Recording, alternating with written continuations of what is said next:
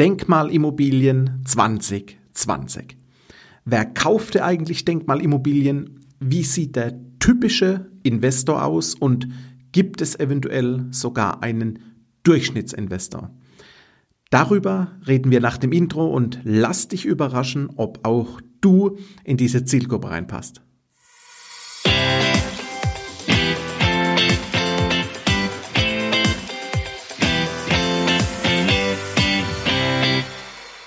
Hallo und herzlich willkommen zum Denkmalimmobilien Podcast.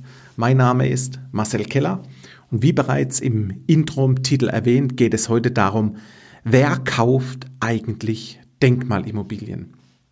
Gibt es einen Durchschnittsinvestor und wenn ja, wie sieht er aus, dieser durchschnittliche Denkmalimmobilienkäufer? Und diese Frage habe ich auch mir dieses Jahr gestellt, wie in den Jahren zuvor, und habe eine Auswertung aufgrund meiner Käuferdaten aus 2020 gemacht. Ich durfte über die Jahre als selbstständiger Berater, aber auch schon während meiner Zeit in Stuttgart bei den Privatbankiers viele Menschen kennenlernen, als Interessenten begrüßen und anschließend als Kunden durch den Investitionsprozess in eine Denkmalimmobilie begleiten. Die vorhandenen Daten und Informationen werden dann jedes Jahr von mir aufgedröselt und so erhalte ich ein Bild meines Klienten und ebenso ein Bild in der Form, ob ich gezielt meine Zielgruppe zum einen ansprechen konnte und ebenso zum Prozess des Investorwerdens begleiten durfte. Und so entsteht dann der durchschnittliche Denkmalimmobilieninvestor. Eins vorweg, meine Kunden waren die Jahre und auch dieses Jahr wieder zu 100% Männer. Ah, halt, eine Dame kam über ihren Mann mit ins Boot und investiert nun in ihre erste Immobilie zum Vermögensaufbau mit Steuereffekt. Und das ist etwas, das freut mich total. Ich habe bei LinkedIn schon einen Aufruf gemacht, wo sind die Frauen? Und deshalb nochmal an dieser Stelle mein Aufruf an die Frauenwelt. Traut euch und meldet euch für einen Kennenlern-Cappuccino bei mir. Wir können auch telefonieren, wir können Videocall machen. Wir bekommen alles hin. Ich gebe mein Bestes, doch bitte an die Frauenwelt, meldet euch und auch uns gelingt etwas Interessantes im Bereich der Denkmalimmobilie.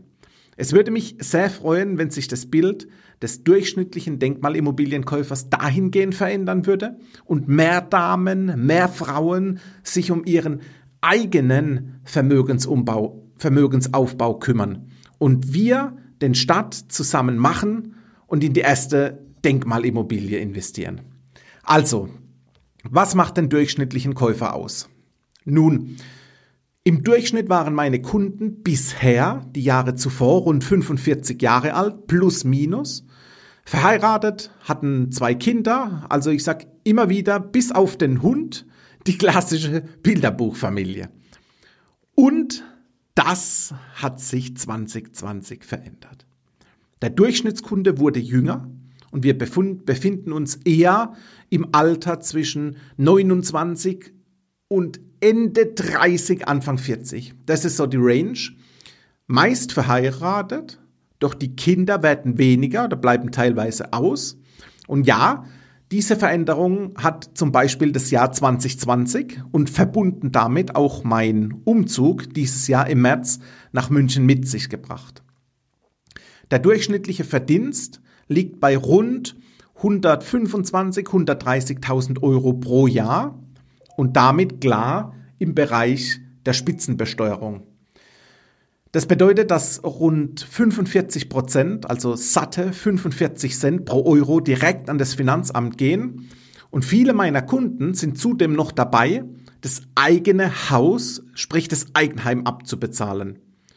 Können jedoch trotzdem den ein oder anderen Euro schön zur Seite legen Wobei natürlich ihr Sparguthaben sich meist auf Tagesgeldern oder auf einem Sparbuch parkend irgendwie beruhigt. Und nicht zu erwähnen, dass es dadurch nicht wirklich arbeitet, da der Zins auf dem Girokonto Sparbuch Tagesgeld zurzeit natürlich bei 0% liegt. Lass uns mal den Beruf anschauen. Den Beruf betreffend sind meine Kunden in der Regel Führungskräfte, Manager, als auch Unternehmen aus, aus den verschiedensten Branchen. Und so hatte ich schon Kunden, die bei Siemens arbeiten, Bosch, SAP tätig sind. Ich habe Steuerberater als Kunden. Personen aus dem digitalen Bereich, aus dem Energiesektor zählen immer wieder zu meinem Kundenstamm.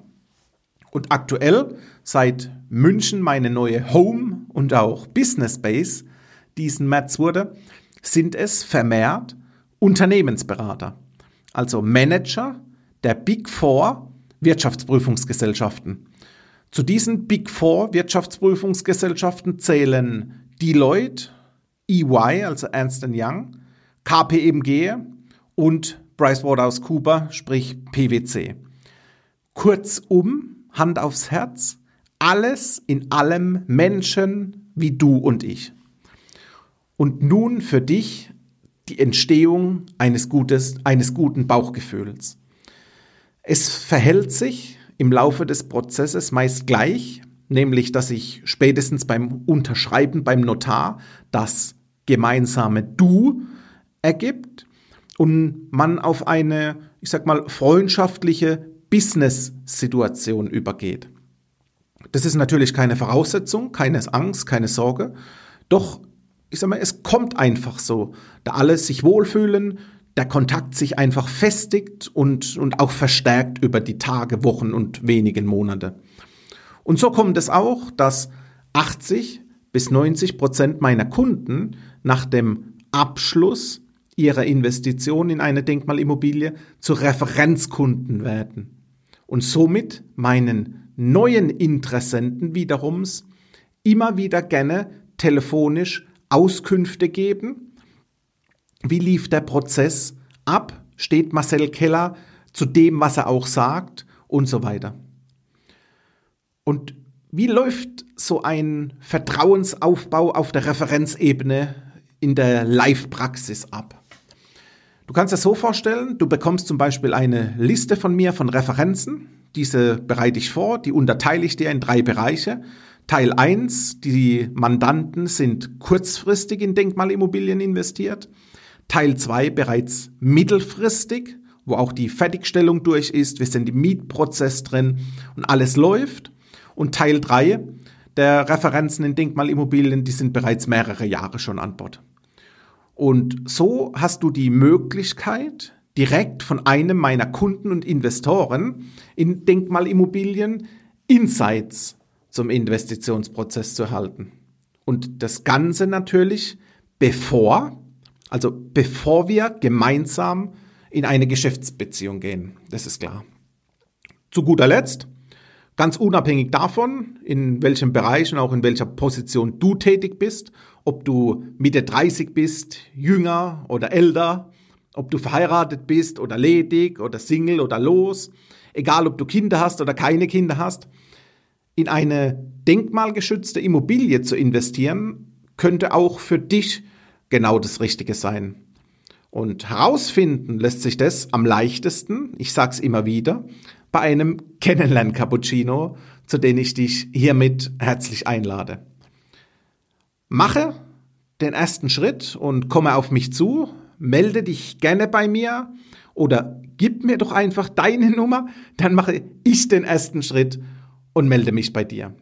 Du erreichst mich unter meiner E-Mail-Adresse mk für meine Initialen Marcel Keller und dann E-Mail-Adresse mk@marcelkeller.com. Du findest mich auf meiner Homepage marcelkeller.com auf LinkedIn wirst du mich finden unter meinem Namen Marcel Keller. Also es gibt Möglichkeiten für den ersten Schritt. Ich sage heute schon Danke, Grüße an dich und ich sage bis bald.